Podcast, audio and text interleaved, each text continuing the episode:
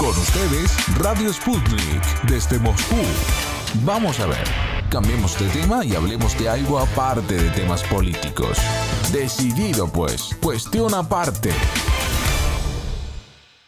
La pandemia no es el fin del mundo, pero es el fin del mundo tal como lo conocimos. Lo dijo a Sputnik el periodista argentino Walter Gubar, uno de los ganadores de los premios Democracia 2021 por su compromiso con la información certera y precisa en tiempos de infodemia. Es que, entre otras iniciativas en esta dirección, ha creado junto con sus colegas el canal de Telegram Pandemias y Vacunas, con el propósito de combatir las numerosas fake news que se están promoviendo sobre el tema.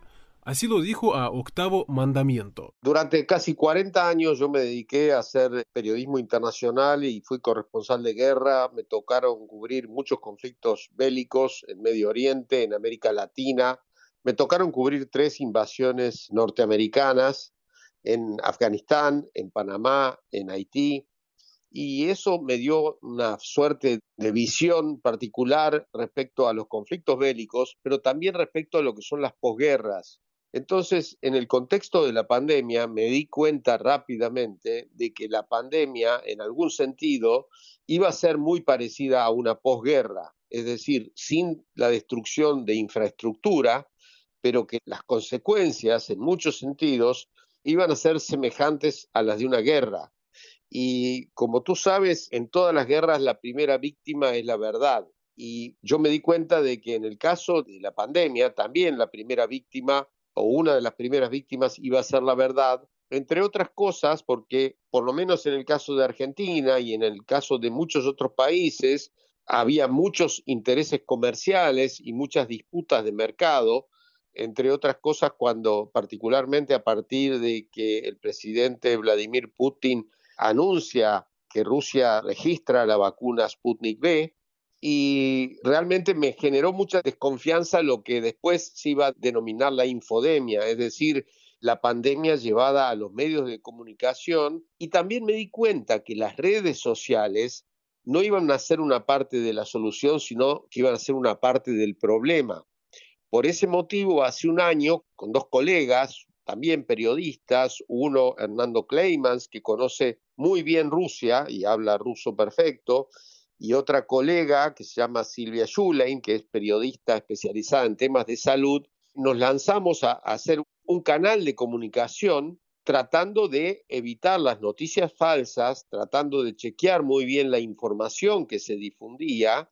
Y para comenzamos por hacer llegar esa información a médicos, a infectólogos, a otros periodistas que a su vez empezaron a confiar en nosotros también fuimos los primeros, por ejemplo, en organizar webinarios con el Instituto Gamaleya para que los médicos argentinos pudiesen preguntar directamente a los científicos del Gamaleya sobre las características de las vacunas Sputnik. Y bueno, ese pequeño canal de comunicación que comenzó vía WhatsApp y luego se amplió también a Telegram, se convirtió en el caso de la Argentina en una especie de referente, de punto de referencia. Es decir, nosotros recibíamos y seguimos recibiendo casi en primera medida muchos de los comunicados del Fondo Ruso de Inversión Directa, del FRID, como se dice la abreviatura en, en castellano, y por supuesto que nos consultan, nos consultan funcionarios del gobierno que también están suscritos a la newsletter, nos consultan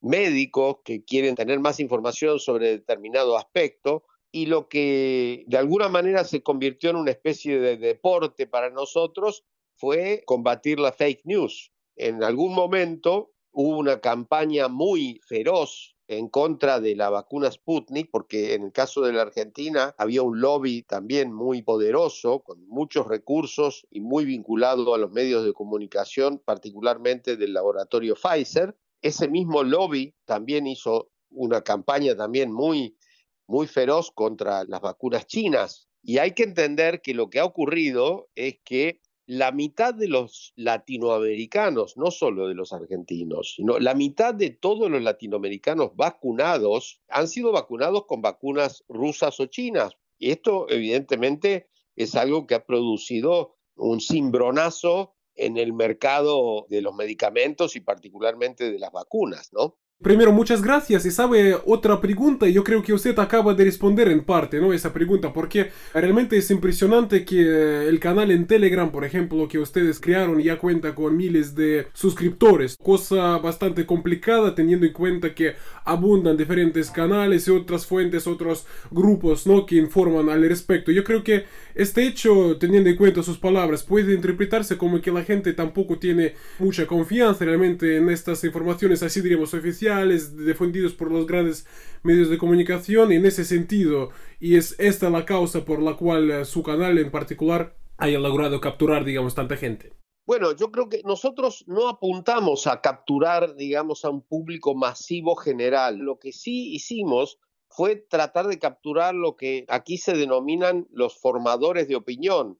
Por eso te decía, fundamentalmente apuntamos a periodistas que a su vez reproducen información a productores de radio y televisión, a funcionarios, también a médicos que estuvieron en la primera línea de combate contra el coronavirus, a diplomáticos también de distintos países, de tal manera que al combatir nosotros la fake news y al desmentir nosotros la fake news, nos convertimos en una fuente creíble, digamos, y mucha gente cuando tenía dudas respecto a información sobre el coronavirus, simplemente nos consulta y en algunos casos logramos inclusive trabajar más rápido que algunas agencias de noticias por el hecho, por ejemplo, de recibir de manera muy temprana algunas de las informaciones del Instituto Gamaleya o del Fondo Ruso de Inversión Directa, de tal manera que ahora que estamos a punto de cumplir un año, estamos pensando en formar una suerte de asociación civil, de darle algún tipo de forma institucional a esto,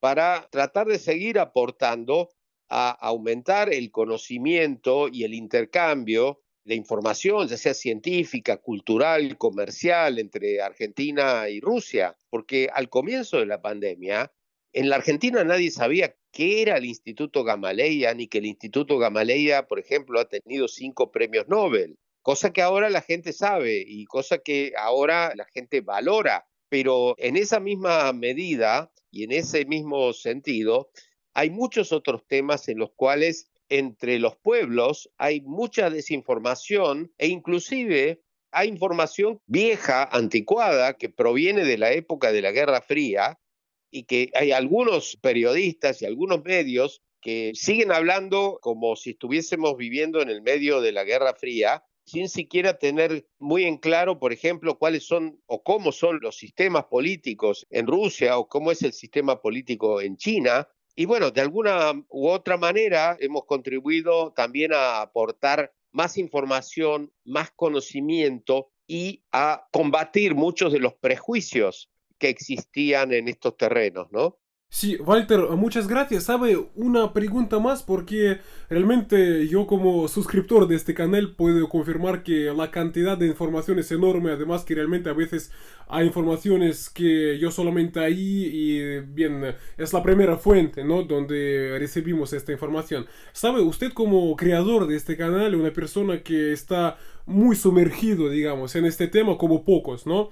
Y usted tras haber recogido y tras haber procesado tanta información, quisiera preguntarle cuáles serían quizás a su juicio tres eh, cosas, ¿no? principales que nosotros eh, o el mundo, ¿no? La gente, ciudadanos de a pie deberían entender o aprender de esta pandemia. Yo espero que se entienda la pregunta, pero no toda gente ha seguido tanto y ha tenido acceso a tanta información como usted te lo ha dicho. Quizás usted podría decir cuáles serían conclusiones, quizás, cuáles serían cosas que deberíamos nosotros sacar, ¿no?